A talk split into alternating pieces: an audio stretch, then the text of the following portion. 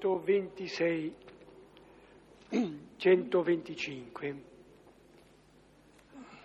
È uno dei 15 salmi cosiddetti delle ascensioni, è un salmo molto gioioso e riconoscente verso il Signore. Nel nome del Padre, del Figlio e dello Spirito Santo. Amen. Quando il Signore ricondusse i prigionieri di Sion, ci sembrava di sognare. Allora la nostra bocca si aprì al sorriso, la nostra lingua si sciolse in canti di gioia.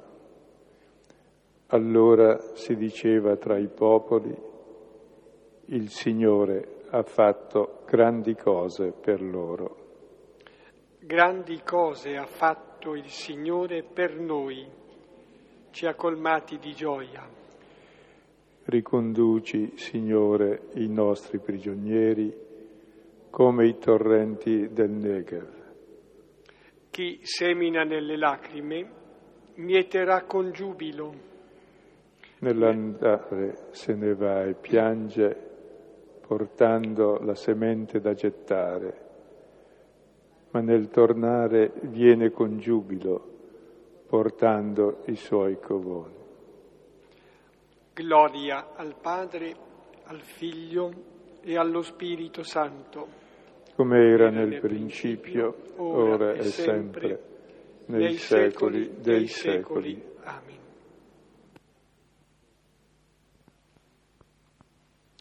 Ecco, questo salmo tra salmi delle ascensioni, 15 salmi, dice eh, dello stupore che affiora, anzi che esplode nel sorriso, perché le cose cambiano. Si fa una raccolta grande, insperata, di una messe che eh, eh, dà una semina che è costata sacrifici, costata lotte, lacrime quindi gioia e riconoscenza. Le cose cambiano. Ecco, prima di leggere il testo, e lo situiamo nel contesto, e abbiamo visto che Gesù inizia la sua attività con la parola dicendo oggi si compie questa parola che voi ascoltate, cioè lui compie oggi la parola. Poi vediamo che questa parola ha il potere di liberare l'uomo dentro, di liberarlo fuori, di dargli una vita feconda, di dargli una vita che non è più sotto la lebbra, l'ipoteca della morte, di dargli i piedi per camminare verso casa, per far festa, addirittura per trovare la casa, per trovare l'amore, le nozze, e poi gli apre la mano gli guarisce la mano per vivere e operare da figlio di Dio. Quindi la parola fa questo, ma qual è la parola che fa questo? Ecco, finalmente questa sera vediamo questa parola. Ecco, sono le parole più belle del Vangelo, anzi le parole più belle che siano mai apparse su un libro scritto da uomini, perché l'hanno scritto gli uomini, e sono il manifesto del regno di Dio, che non vuol dire adesso bisogna fare questo o quest'altro, vuol dire un'altra cosa. È un pochino come quando uno è cieco e apre gli occhi e vede la luce, cioè ci, fo, ci vuol far vedere la realtà alla luce di Dio,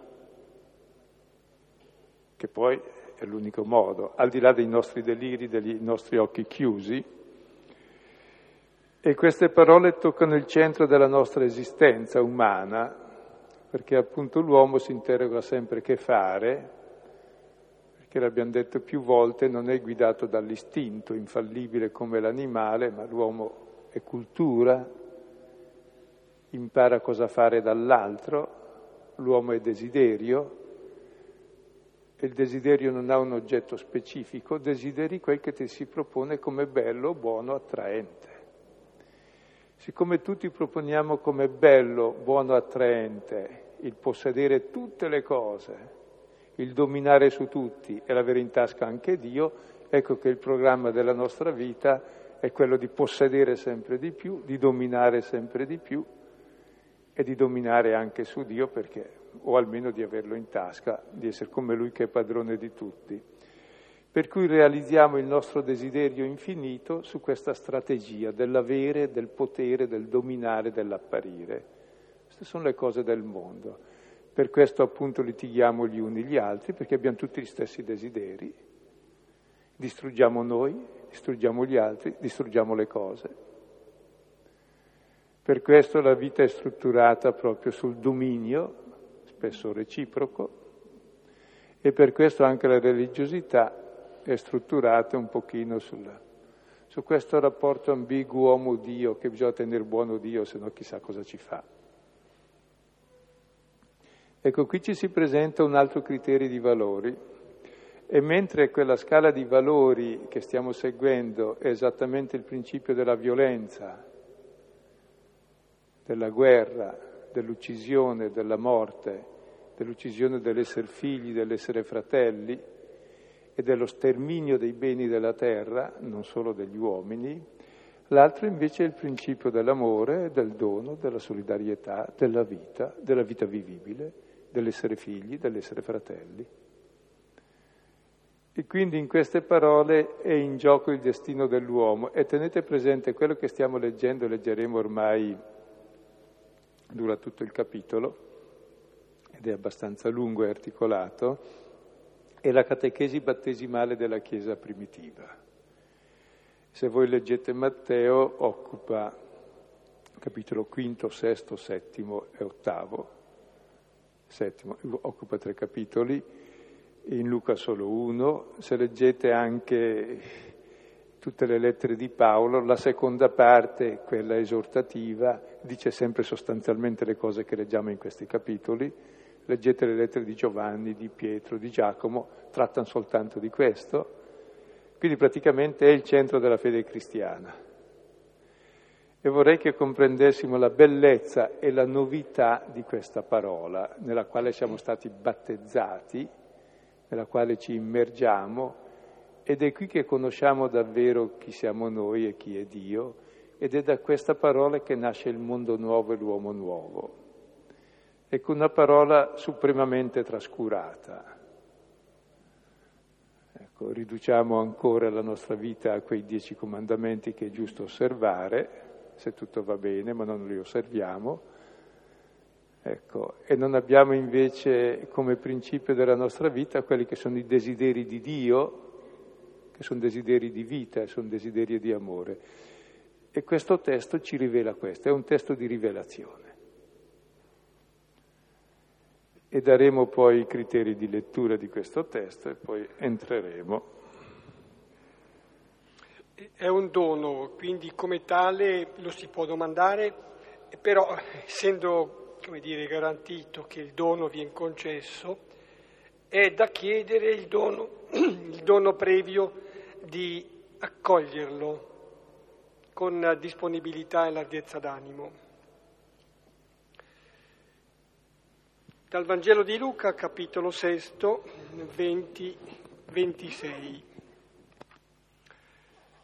Ed egli, alzati i suoi occhi verso i suoi discepoli, diceva, Beati i poveri, perché vostro è il regno di Dio. Beati quanti ora avete fame, perché sarete saziati. Beati quanti piangete ora, perché riderete. Beati siete quando vi odieranno gli uomini e quando vi escluderanno e insulteranno e bandiranno il vostro nome come cattivo a causa del figlio dell'uomo. Gioite in, quello, in quel giorno e saltate. Ecco infatti, la vostra ricompensa è molta nel cielo. In questo modo infatti facevano i loro padri e i profeti. Invece, ahimè per voi, i ricchi, perché avete la vostra consolazione. ahimè per voi che ora siete pieni, perché avrete fame, ahimè per voi che ora ridete, perché vi affliggerete e piangerete. Ahimè, quando di voi diranno bene gli uomini, in questo modo infatti facevano i loro padri ai falsi profeti. Ecco, e prima di entrare nel testo, diciamo come sempre il contesto più immediato.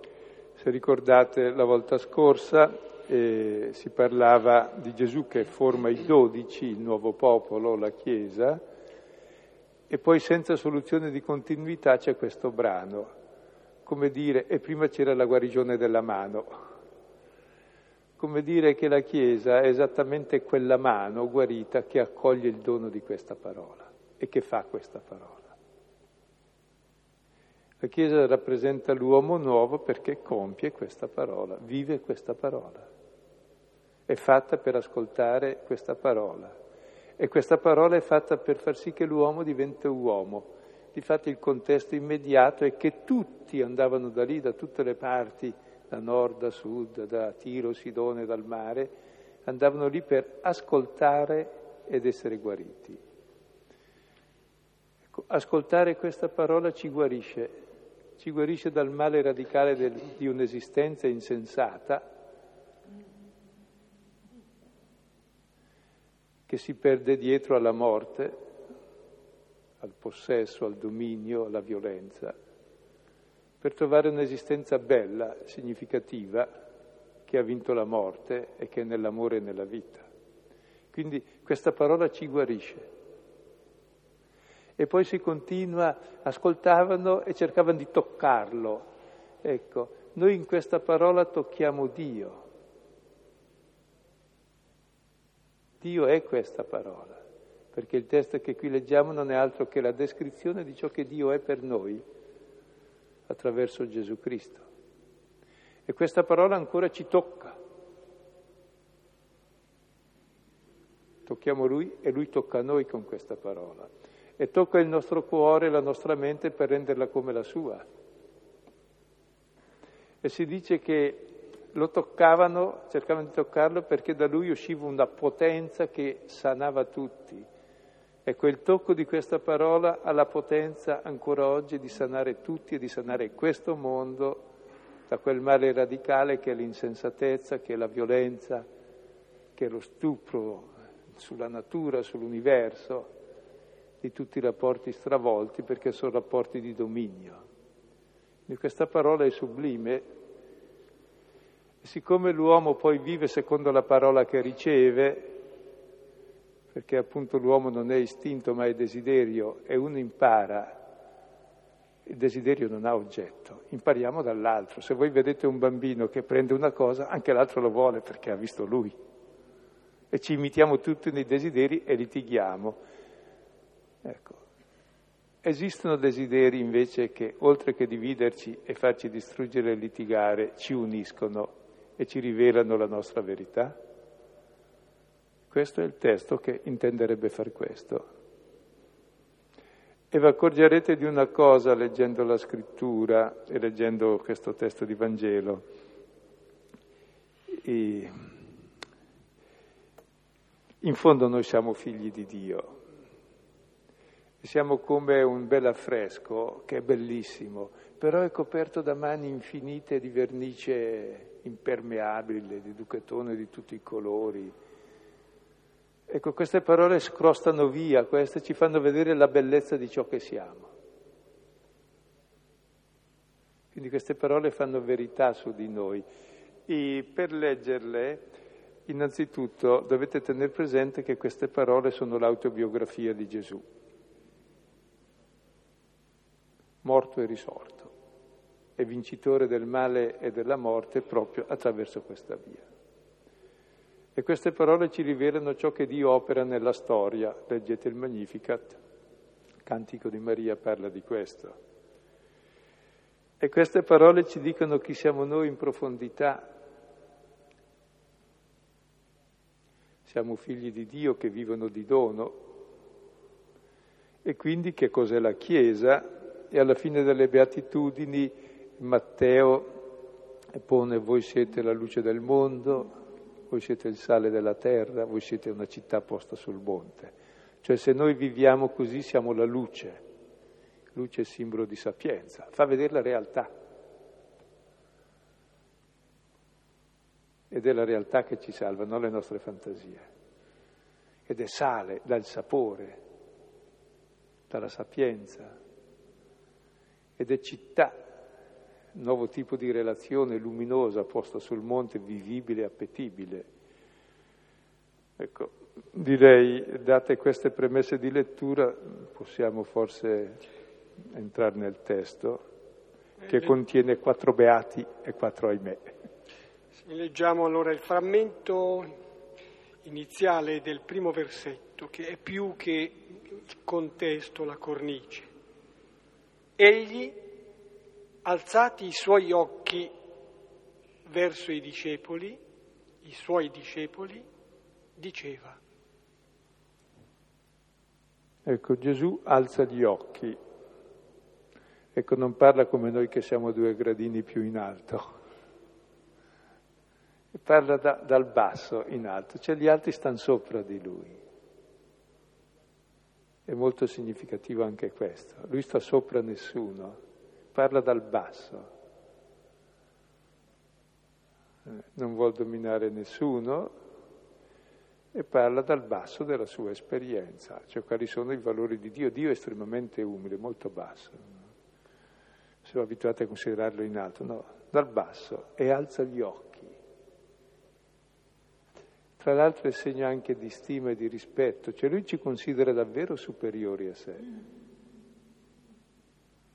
Ha dato la vita per noi. Si dice anche un'altra parte del Vangelo che non sono venuto per essere servito, ma per servire. E con un'annotazione che più che geografica, rispetto al racconto di Matteo che situa le beatitudini sul monte, si dice che Gesù scende al piano, ecco proprio segno della condiscendenza e della compassione, della vicinanza del Signore.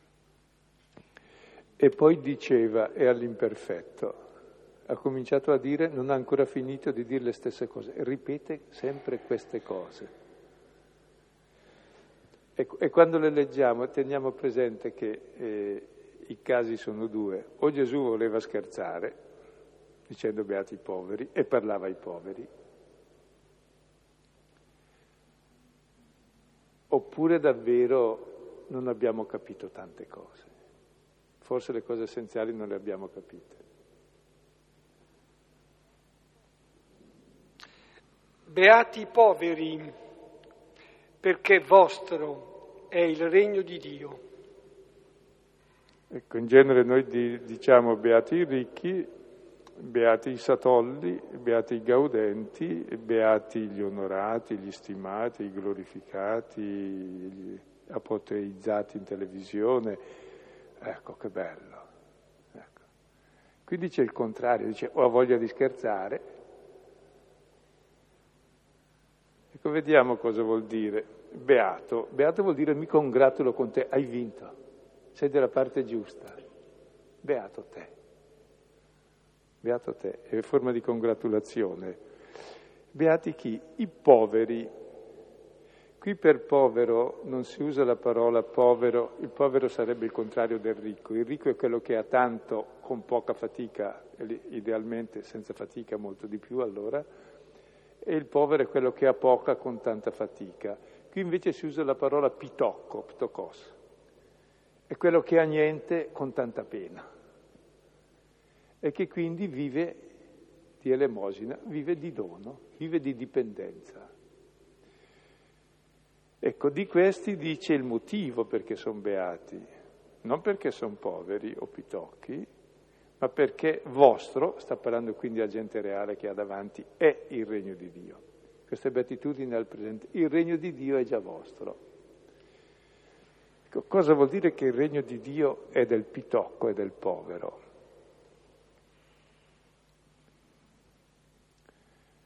Il regno di Dio è Dio stesso che regna sulla terra. Noi vediamo sulla terra che regnano i ricchi,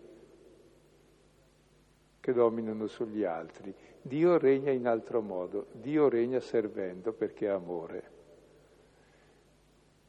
E l'amore dona tutto fino a dar se stesso. E Dio è estremamente povero perché ama, dà tutto fino a dar se stesso. Se avesse cose, dà cose. Forse da giovane era ricco, ci ha dato la terra, i cieli, tutto. No? Alla fine, dopo aver dato tutto, cosa? Da se stesso. E cosa ha Dio? Niente. Pensate se Dio volesse fare da padrone, l'ho già detto altre volte, sulla terra come facciamo noi, e ci dicesse tu vuoi respirare, e, e l'aria è via, me l'hai pagata, per la vostra inquinata tenetevela, ma quella buona è mia. Scusa, e anche la dilatazione dei bronchi, l'energia, gli impulsi, è mio, mai pagato la tassa o almeno l'affitto. Cioè se Dio per un istante facesse da padrone, nulla esisterebbe al mondo. Tutto andrebbe nel nulla, perché tutto è dono. E Dio stesso è dono. E il peccato è voler possedere il dono, lo distruggi. Perché il dono è significativo, perché è relazione con chi dona, e allora non cadi nel feticismo, e vivi del dono condividendolo e resta sempre dono e si ravviva. Se invece tu neghi il dono e vuoi possederlo, alla fine neghi la vita e dono. Scusate, il nascere è dono, mica uno si fa. La vita è dono, tutte le cose fondamentali sono dono. Noi viviamo di dono, come il povero. Figlio tutto riceve dal padre. E tutto diventa significativo nel dono perché diventa segno di amore, quindi non occorre che tu lo accumuli perché poi manca, no, l'amore è eterno e l'amore è la vita. L'accumulare è far consistere il bene nelle cose, la tua vita nelle cose, sei schiavo delle cose, immoli la vita alle cose, crepi un po' prima e privi gli altri, muoiono di fame gli altri e tu, e tu muori di stress. Non è vita questa. Il desiderio delle cose ci divide gli uni dagli altri e ci distrugge. Per questo la povertà è la cosa più sublime che ci sia da imparare oggi, per la salvezza del mondo. Altrimenti il mondo è perduto, perché se tutti vogliamo possederci alla fine ci distruggiamo e lo stiamo facendo abbondantemente. E oggi possiamo farlo per migliaia di volte. E capire proprio eh, la bellezza di questa povertà, come ogni relazione vera è povera, non è un dominio sull'altro, ricevi l'altro gratuitamente, altrimenti che relazione è? E i figli sono amati gratuitamente e il marito e la moglie si amano gratuitamente, è un dono. Cioè l'amore è povertà che tutto riceve e tutto dà e questo diventa vita. E questo è già il regno di Dio sulla terra. E Matteo radicalizza la cosa, dice beati i poveri in spirito, che vuol dire quelli che hanno lo spirito del povero, perché uno può essere povero e avere lo spirito del ricco, anzi siamo tutti così. I poveri fin dentro lo spirito. Allora è bella la vita, è la vita di Dio che il, il padre non ha nulla, perché tutto ciò che ha dà al figlio e il suo essere stesso lo dà tutto al figlio. Anzi, l'essere del padre è tutto essere del figlio. E il figlio cosa fa? Lo stesso, non possiede nulla. È tutto del padre. Ed è questa la vita, lo spirito, la vita, il respiro di ambedue, questo amore che permette appunto di essere l'uno dell'altro nel dono reciproco. Il contrario dello Spirito Santo, dello Spirito di vita, è lo Spirito di morte, il possedersi l'un l'altro che l'ammazzarsi a vicende, lo vediamo abbondantemente. Ecco, capite la bellezza di questa, beati- di questa proposta? È sconvolgente. E quando negli esercizi spirituali, l'ho già detto ma lo ripeto, Sant'Ignazio vuole indicare la differenza tra l'opera di Satana e l'opera di Dio, inventa una parabola che chiama delle due bandiere, le due squadre, i due vessili, i due colori. Cioè se tu vuoi distinguere le truppe di Satana da quelle di Cristo, come lui agisce, la sua strategia da quelle di Cristo, guarda, Satana semplicemente vuole una cosa dall'uomo e ci è già riuscito bene fin dall'inizio. La brama di cose diventare ricco, questo ti permette di diventare potente e dominare sugli altri, quindi far fuori gli altri, poi diventi orgoglioso, cioè imbecille. Basta, poi andate in pensione. Gesù al contrario propone manda i suoi apostoli a dire proponete agli uomini di amare la povertà. Così capiranno cos'è l'uomo, che è dono. Nella povertà ci sarà il servizio reciproco, non il dominio reciproco. Il nostro limite sarà luogo di comunione, di dono. E nascerà l'umiltà, che vuol dire l'umanità, saremo umani e finalmente vivremo. E questa cosa Sant'Ignazio la chiama la sacra dottrina, che nel linguaggio medievale vuol dire l'essenza del cristianesimo. Stranamente l'essenza del cristianesimo non parla né di Cristo né di Dio, parla dell'uomo. Dell'uomo così, che ha immagine di Dio, che è dono.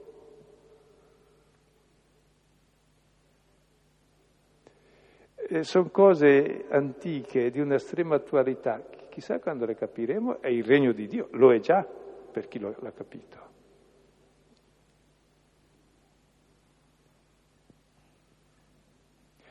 Comunque qui eh, possiamo stare all'infinito, anche ci sono per esempio due volumi di più di mille pagine bellissime sull'argomento, argomentazioni ricchissime su questa povertà. Ecco, lasciamo che risuoni questa parola così com'è, è molto evidente e che la comprendiamo. Piccola nota, le quattro beatitudini sono, la prima e la quarta sono al presente, beati poveri perché vostro è il regno di Dio. Le altre eh, c'è una prospettiva futura, ma qui è affermato con solenne dichiarazione perché la dichiarazione beati qualcosa di solenne anche, è una congratulazione, una constatazione da parte di Gesù. Vostro è il regno di Dio. Seconda, beati quanti avete fame ora, perché sarete saziati. Evidentemente è un linguaggio strano perché dice beati gli affamati, no, ora. Non è una gran beatitudine la fame. Difatti il motivo della beatitudine non è la fame, ma pro- pro- proprio perché chi ora è affamato, ecco il perché, perché sarete saziati. Quindi c'è una dimensione futura che è esattamente il contrario di quella che si sta vivendo. Ma questo contrario che è la sazietà è iscritto nell'aff- nell'affamato, non nel sazio, perché il sazio affama e quindi fa il male. La grande rivelazione è questa, noi siamo preoccupati di morire di fame, siamo preoccupati che gli altri ci facciano del male, siamo preoccupati di essere uccisi, cose anche giuste, non bisogna cercarle. Ma non è male morire di fame, è male affamare, non è male essere uccisi. Tutti quelli che veneriamo sull'altare, quasi tutti sono martiri, sono stati uccisi, cominciando da Cristo. Il male è uccidere. Fino a quando consideriamo male essere uccisi, uccideremo tutti per salvare la pelle. Quando diciamo che il male non è essere uccisi, perché tra l'altro moriamo tutti. Il male è uccidere. La vita la dobbiamo dare. O la diamo vivendola per amore, allora è bello. Oppure necessariamente la viviamo male. Quindi il segno della beatitudine, la causa è questo futuro che contraddice il presente, però nel presente è già beato quello che è così perché? Perché lui è nella posizione di chi non ha fama, di chi non fa il male, però non è definitiva questa situazione di fame, sarà saziato. E guardate che l'uomo conosce molte fami e forse la nostra società occidentale opulenta ha più fame di quello che pare. Non c'è nessun cibo che la sazi ormai. E questo è tremendo. Ed è fame non di pane, ma di conoscere perché siamo al mondo che senso ha la vita e non lo troviamo da nessuna parte. Vagheranno da Oriente, Occidente, amo sotto. E non la troverete perché? Perché viviamo nell'ingiustizia, perché affamiamo gli altri, perché i pochi che siamo abbiamo in mano praticamente tutti i beni, per questo non possiamo capire. Cioè la verità è tenuta prigioniera dall'ingiustizia, dice nella lettera ai Romani Paolo, perché noi comprendiamo quella verità che ci serve per difenderci. Queste parole ci svelano l'azione di Dio nella storia. Leggete il Magnificat e il canto di Maria che ha capito questo. Beati quanti piangete ora, perché riderete. Ecco, il pianto, la pena, la fatica di vivere, proprio dell'affamato, proprio del povero. Ecco, a questo è dato il riso, è il risus pascalis, è il riso pasquale, il riso di vittoria sul male, proprio tu che piangi. Ci sarà questo rovesciamento. Ora queste, queste parole di Gesù possono essere lette anche in modo mistificatorio. Beati voi poveri, state tranquilli e poveri, lasciate che facciamo i ricchi noi, che così. State lette anche così. Questo sarebbe proprio capovolgere il loro significato. Il significato è un altro, che il senso della storia è proprio il passaggio da questa fame alla sazietà, grazie al nostro impegno, alla nostra libertà che ha capito qual è il valore della vita, che non è affamare, ma condividere il pane con l'affamato. Quello di, star, di consolare l'afflitto e questa è la gioia della comunione, non quella di affliggere la gente. E se voi vedete qui sono le cose fondamentali della nostra esistenza, cioè eh, la povertà, la fame e il pianto. E poi continuerà con la maledizione, l'esclusione, eccetera. Beati siete quando vi odieranno gli uomini e quando vi escluderanno e insulteranno e bandiranno il vostro nome come cattivo a causa del figlio dell'uomo. Ecco, beati siete voi quando vi odieranno, è un futuro, è il futuro nel quale noi viviamo. Ecco, questi sono odiati esclusi, insultati, banditi e ritenuti cattivi. Tutta la gente che disprezziamo perché non ha onore. Ecco. Tra l'altro poi si dirà il contrario, il contrario di odiare e di odiare qual è? Non sarà amare, ma dire, ahimè per voi, quando diranno bene, cioè la falsa adulazione, perché il potente non è mai amato, è solo adulato. Mentre il povero chi fa la verità è odiato da chi fa il male, perché gli presenta davanti il suo male, chiaro. Ed è bandito, no, non deve essere dei nostri questo, perché fa il contrario di noi. Ecco, se voi notate, qui si vede la biografia di Gesù, che è il povero, affamato, l'abbiamo visto nel deserto, piangente, fino a morire in croce, odiato, escluso, insultato, bandito, messo a morte, è risorto. Proprio lui è il regno, lui è sazio di vita, lui ride, lui danza di gioia perché ha avuto la ricompensa del vivere in pienezza, di essere figlio e fratello. Quindi è l'autobiografia di Gesù.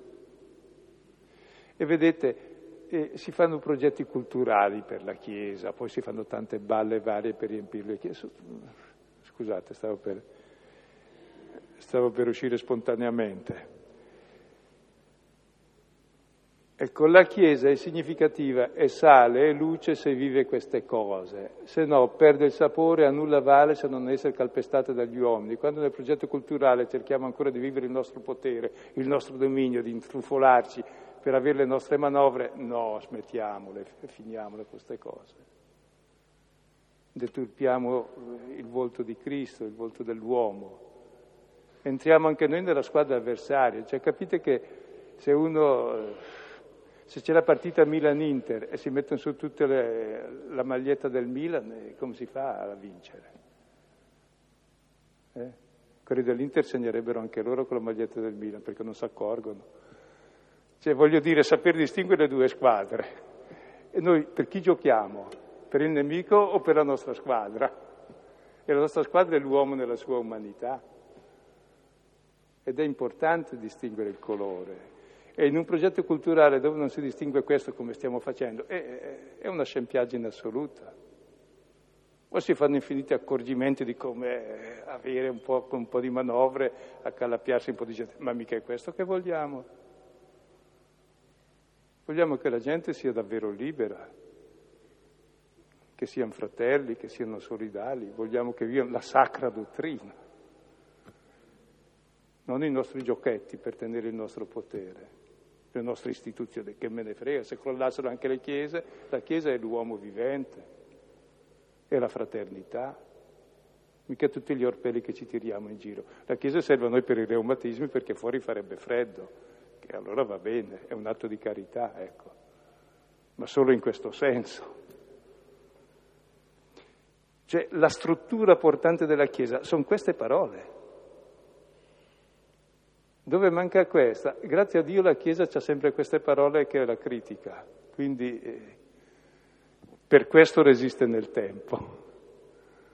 E poi e vedo delle religiose che ridono davanti a me, tutte le religiose come tutti i religiosi nascono per affermare questo. Nascono per esempio le religiose i religiosi per far che cosa? Ma per eh, occuparsi delle prostitute, supponi, o per istruire i poveri. La seconda generazione, guardate che i poveri sono i figli dei parlamentari e dei nobili e che le prostitute sono le dame di società. Benissimo, tutto d'accordo, però insomma, intendiamoci. Cioè, la bellezza di queste parole che sempre ci richiamano alla verità. E che davvero queste parole salvano il mondo.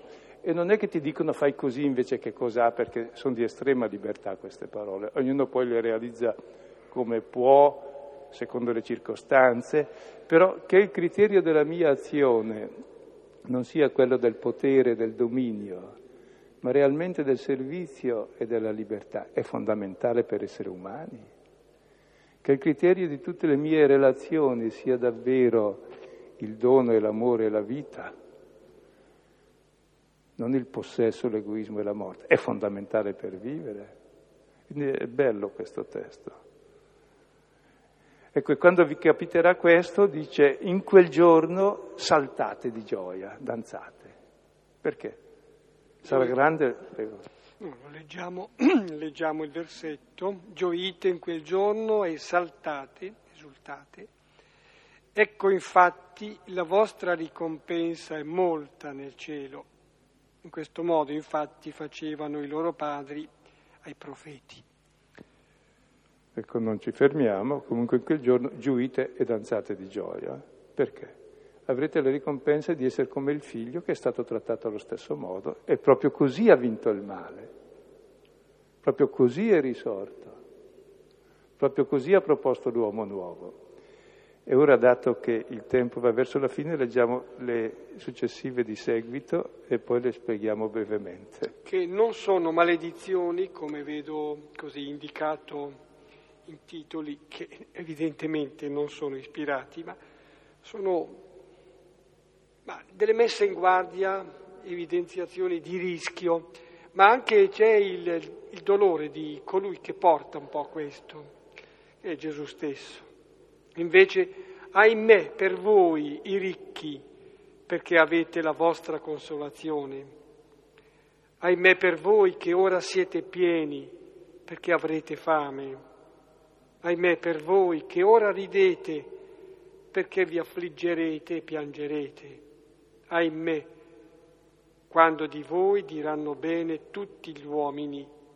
In questo modo infatti facevano i loro padri ai falsi profeti. Ecco, qui c'è una parola invece, beati voi, invece gli altri, non guai.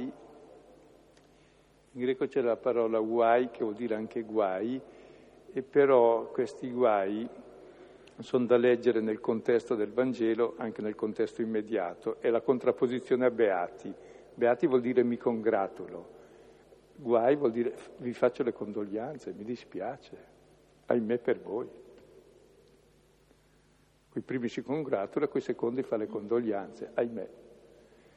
Tra l'altro la parola ahimè italiana è molto bella perché ahimè sento io il dolore per te, perché voglio bene anche a te hai sbagliato vita ahimè per voi, i ricchi, avete la vostra consolazione. Cioè quando fai consistere la, il tuo bene nei beni che possiedi, la tua consolazione, consolazione è sinonimo dello Spirito Santo, il consolatore, quello che ti fa compagnia, ed è il nome di Dio, l'Emmanuele che è con noi. Quando il tuo Dio, la tua consolazione sono le cose che hai, sei veramente triste, eh? è tutto lì la compagnia che hai. che poi la lascerai. I tuoi figli litigheranno tra loro appunto perché gliel'hai lasciata oltretutto. E che già nella vita si litiga tutti gli uni contro gli altri per averne di più di questa desolazione. Cioè, non hai visto che hai sbagliato mira? Ahimè per te mi dispiace proprio. Non è cattiveria la tua, ma apri gli occhi.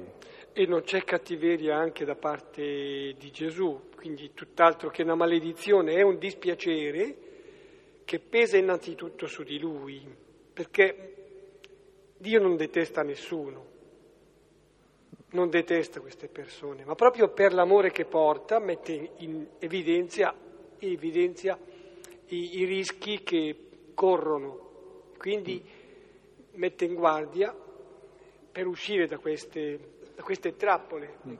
Scusate, eh, di queste beatitudini si può fare una lettura classista che è molto orribile cioè, guai ai ricchi, li facciamo fuori così diventiamo ricchi noi. E allora cosa è cambiato? Meglio che lasciare ricchi ricchi che hanno almeno un po' di stile e sono abituati. Che se diventano ricchi i poveri peggio ancora, quando vanno al potere sono ancora peggiori perché hanno più fame di ricchezza. Mentre invece non è una lettura classista, Chiaro non è una lettura neanche intimistica, basta la povertà di spirito, cioè una lettura molto realistica che però passa attraverso di noi, cioè quali sono i criteri della tua vita, nella posizione in cui ti trovi. È quello di allargare il tuo potere e il tuo dominio schiacciando gli altri oppure è quello opposto? Qual è lo spirito che hai? È davvero lo spirito del figlio che si fa fratello e solidale, allora investe in questa direzione e l'intelligenza, e i beni, e le doti, e le qualità, e il lavoro, oppure ti serve solo per fregare gli altri, che alla fine distruggi te come figlio, oltre che gli altri come fratelli. Quindi è qualcosa che passa attraverso di noi questo. Così come le due bandiere, i due vessilli di cui parla Ignazio, passa attraverso il nostro cuore, non è dire ci sono i buoni e i cattivi, no. E uno si accorge come impercettibilmente, se non sta attento, rischia di gestire anche i servizi più sublimi di carità verso gli altri, da quelli spirituali a quelli materiali, come dominio e potere sull'altro. Quindi ahimè per voi, ahimè per voi che siete pieni, avrete fame. Non dice che siete sazi, perché non è sazietà l'essere pieni. Solo sei pieno perché non ci sta più dentro niente, ma hai ancora più fame. Me per voi che ora ridete perché sarete afflitti e piangerete, c'è un riso che è di stordimento, che nasconde la tristezza, perché appunto sei solo e la tua consolazione è solo quelle quattro cose che hai e non invece le relazioni positive. E poi ahimè di voi quando diranno bene di voi, eccetera. Difatti, normalmente noi diciamo bene di quelli che in qualche modo ci rappresentano, cioè rappresentano il nostro ideale di persona realizzata. E chi sono? I ricchi, i potenti, i gaudenti, gli arroganti, eccetera, tutto quel che volete, va bene.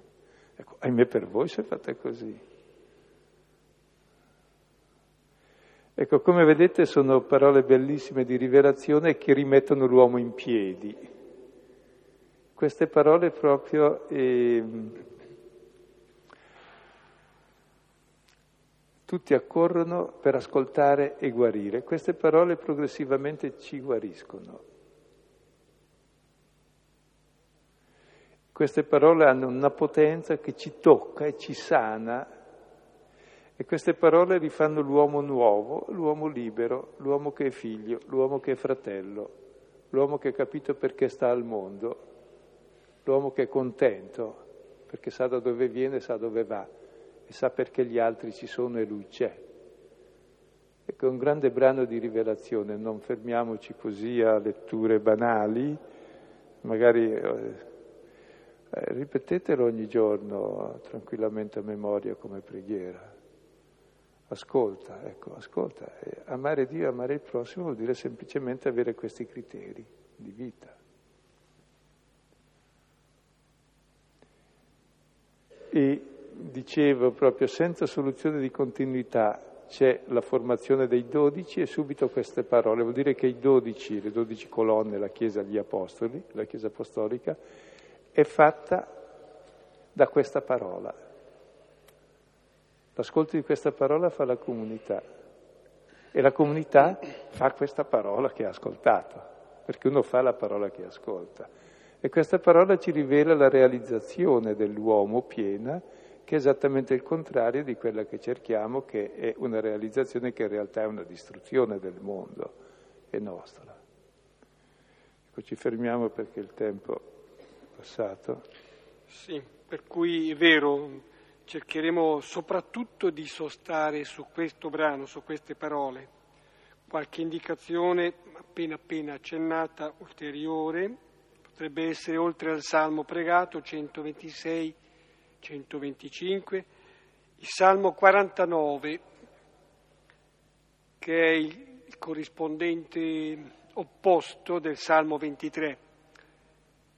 Pastore che ci conduce e non ci manca nulla, 23, il 49 invece è il desiderio del possesso, che è come un pastore che conduce alla morte, letteralmente dice così il Salmo.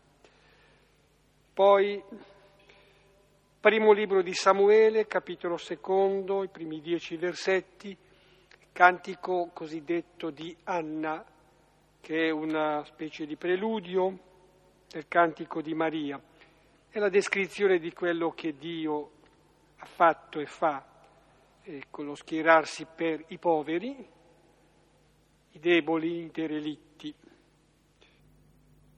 Una citazione ancora da Isaia, nel libro di Isaia, capitolo 61, uno seguenti, è il brano in cui si delinea la figura che sarà realizzata da Gesù, che ha le caratteristiche questi tratti caratteristici, eh, questo profilo delle beatitudini che è il profilo di Gesù.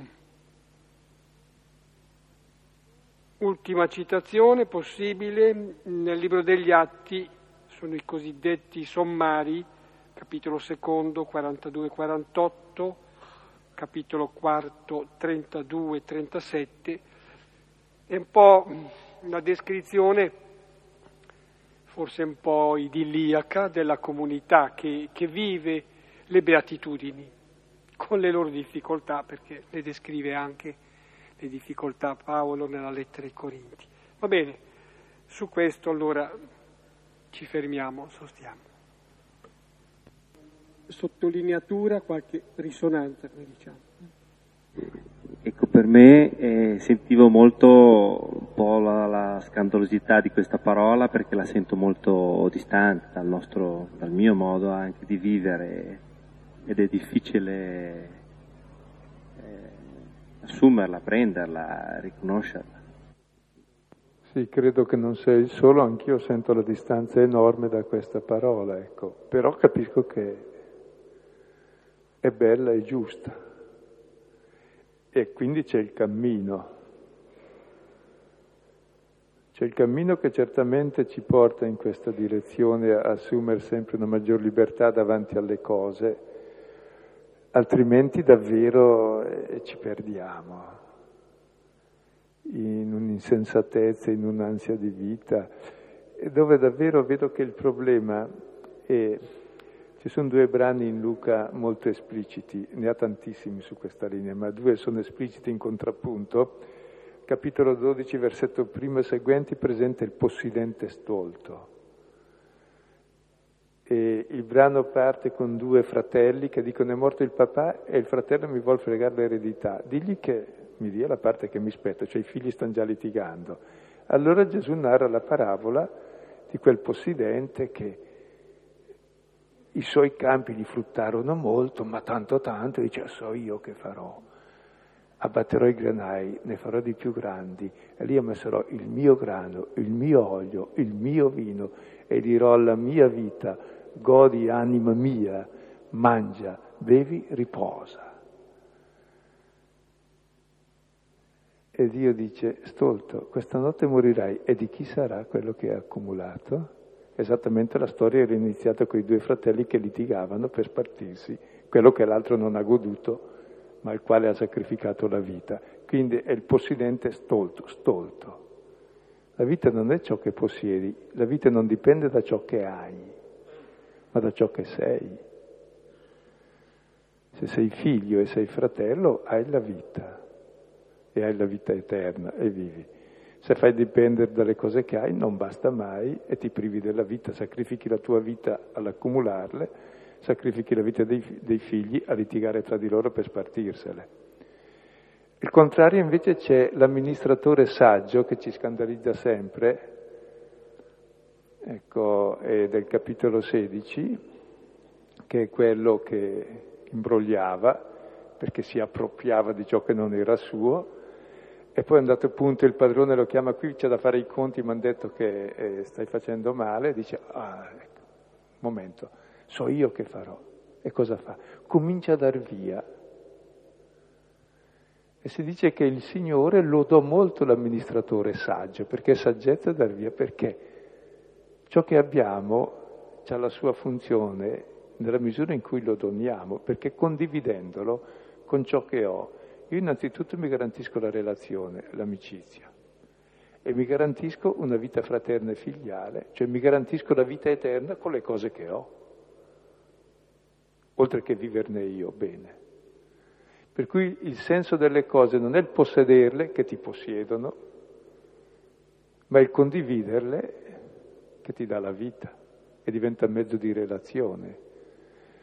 E, e beh, Capisco che siamo lontani, però ecco, capisco anche che è bello andare in questa direzione, che è l'unica possibile tra l'altro, l'altra è già il capolinea.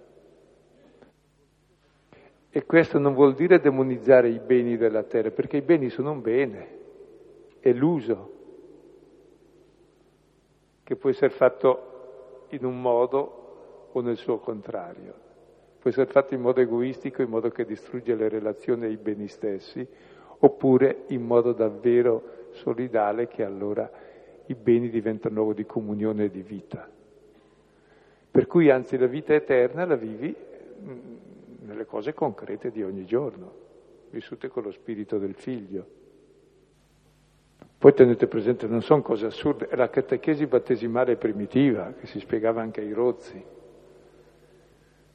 non erano raffinati milanesi con gli studi, è interessante che lo capivano. Probabilmente noi siamo così imbottiti che facciamo più fatica, però insomma.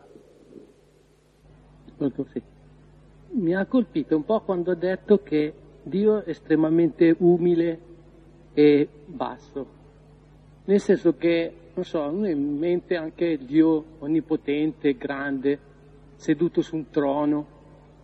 E in questo modo ha in mente un, un Dio, se prende a paragone questo, quindi vorrebbe dominare, sedersi anche lui sul trono. Dire che è umile e basso vuol dire che noi dobbiamo comportarci così. E poi mi ha, mi ha colpito ancora il fatto quando dice che Gesù questo non lo sapevo, guardava gli altri con gli occhi in, fissando in alto e quindi era sotto e guardava gli altri sopra. Io lo immaginavo, che ne so, Dio figlio di Dio sopra gli altri, nel senso sulla montagna e gli altri in basso. Questo mi ha colpito, perché vuol dire che, che nel senso che lui, il figlio di Dio, che aveva tutto, si è fatto basso e guardava gli altri dal basso. E tra l'altro il luogo delle beatitudini vedrete che lui sta in basso, in luogo piano e c'è l'anfiteatro sopra, tutti stanno più alti e lui li vede su in alto. Una volta è stato in alto anche lui però quando era lì, è l'unico luogo dove fa cattedra dall'alto, ma lì lo lasciamo volentieri. Il punto è Giovanni che dice quando sarò innalzato sulla croce attirerò tutti a me. E tra l'altro questa storia di Dio, Adamo voleva diventare come Dio, l'errore non è diventare come Dio, dobbiamo diventare come Dio, siamo suoi figli a immagine e somiglianza, l'errore è stato pensare Dio, appunto, onnipotente sul trono, alto, dominatore, tutto in mano, voglio anch'io essere come lui, solo che lui si mette nelle mani di tutti, serve tutti, dà la vita a tutti, la toglie a nessuno, non giudica, non condanna, dà tutto da se stesso. Ecco, imita questo Dio, allora sei vivo, se no sei uno, va bene, cioè va bene, pazienza, ahimè per te, ahimè per me. Io volevo sapere, visto che comunque so che in estate vai in paesi tipo Sud America, Africa, che diciamo non sono ricchi come l'Occidente, volevo sapere che reazione hanno eh, quando magari gli uditori sono differenti dall'uomo tipico occidentale. Qual è la reazione delle persone diciamo, che noi riteniamo più sfortunate, meno ambienti a queste parole? Cioè non so, non so, mi viene difficile da immaginare. Sì. E io prima voglio porre una domanda, che è la tua stessa domanda. Qual è la reazione delle persone più sfortunate che sono esattamente i ricchi, i pieni? Perché Gesù fa le condoglianze a questi, quindi sono i più sfortunati. Cioè, qual è la vostra reazione, la nostra reazione di persone più sfortunate davanti a questo testo? Eh? Quella degli altri ci penseranno loro. Ma qual è la nostra reazione di persone veramente sfortunate? Si dice, mi spiace però siete proprio sfortunati, avete capito male. Non siete cattivi, siete solo un po' fessi. Ahimè per voi. La vostra consolazione sono queste quattro cose, ma siete proprio malmessi. Mi, mi spiace proprio. E qual è la reazione di queste persone svantaggiate? Pensiamoci su. Il problema è questo non rispondo all'altro perché se fossi dall'altra parte ringrazierei Dio. Gesù parlava ai poveri reali, eh? non è che... E tra l'altro proprio in quei paesi la cosa più indecente che ha tolto la dignità umana è che vedendo nostra, i nostri vari canali, per esempio in Albania, pensano che la vita siano quelle scempiaggini che vedono e hanno perso il minimo di dignità che resta ogni uomo che sapere che la vita è qualcos'altro. Così quando vedevi in Africa che arrivavano gli aiuti, allora la gente si scannava per gli aiuti, ma tenetevi gli aiuti. Hanno ucciso la solidarietà, la cosa da fare è ben altro, essere solidari con loro e non sfruttarli. Il più grosso aiuto è lasciarli in pace e far riscoprire la loro dignità che è più alta della nostra, perché se vogliamo imparare i valori della vita li impariamo ancora lì, perché sono costretti a essere solidari per sopravvivere, ma anche noi adesso saremo costretti, se no ci scanniamo. E la sensazione quando si tornava da certe zone, anche di guerriglia atroce della foresta, arrivare a Milano, ma era peggio.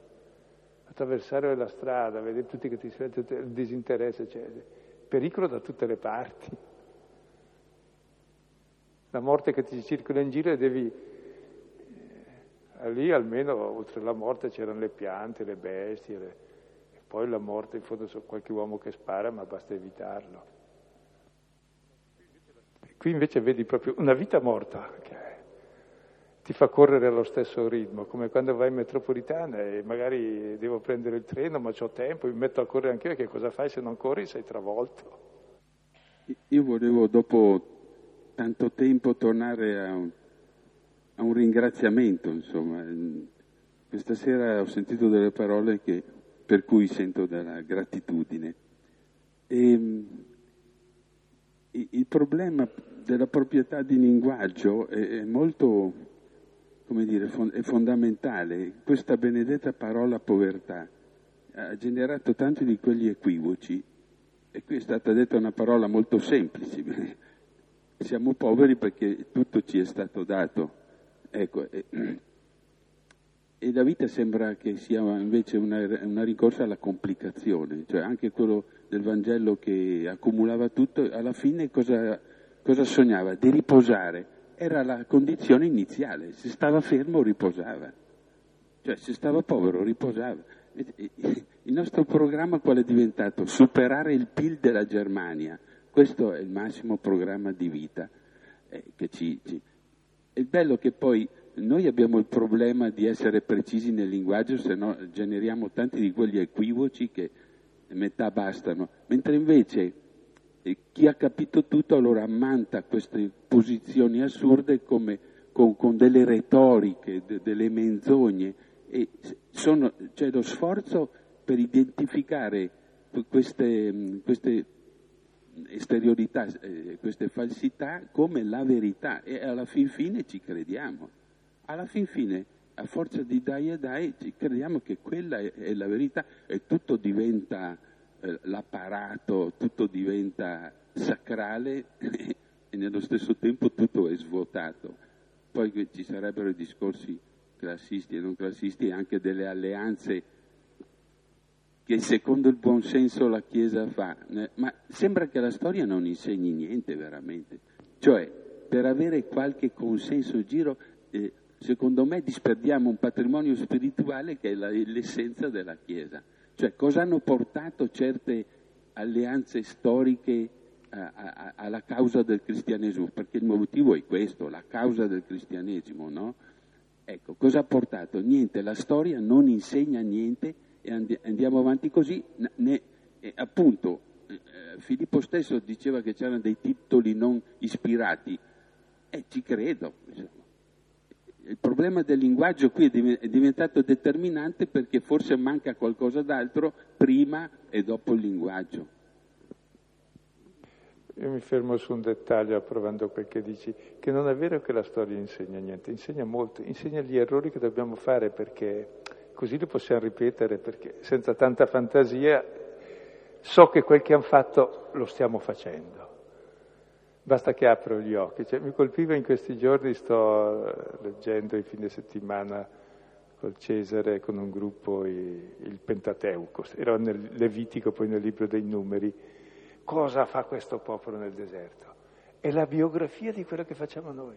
Sembra la nostra biografia, ti guardi indietro e dici, ma guarda, esattamente mi sento letto precisamente quel che faccio, capisco niente, ripeto gli stessi identici errori, ma mica per poco, 40 anni, cioè tutta la vita.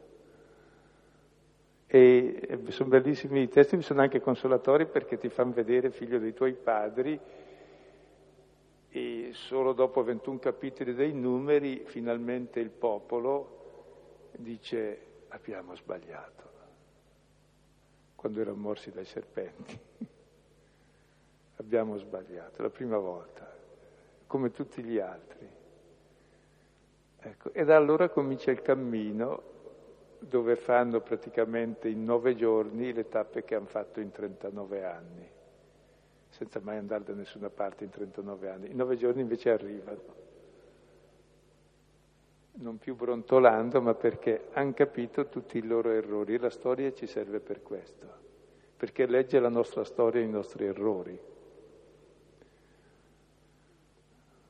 Per cui noi chiediamo perdono degli errori dei nostri padri, cosa buonissima, quando capiremo che quegli errori sono quelli che sto facendo io oggi e quello lì mi serve per questo, allora chiederò perdono di quel che sto facendo, allora qualcosa di nuovo comincia.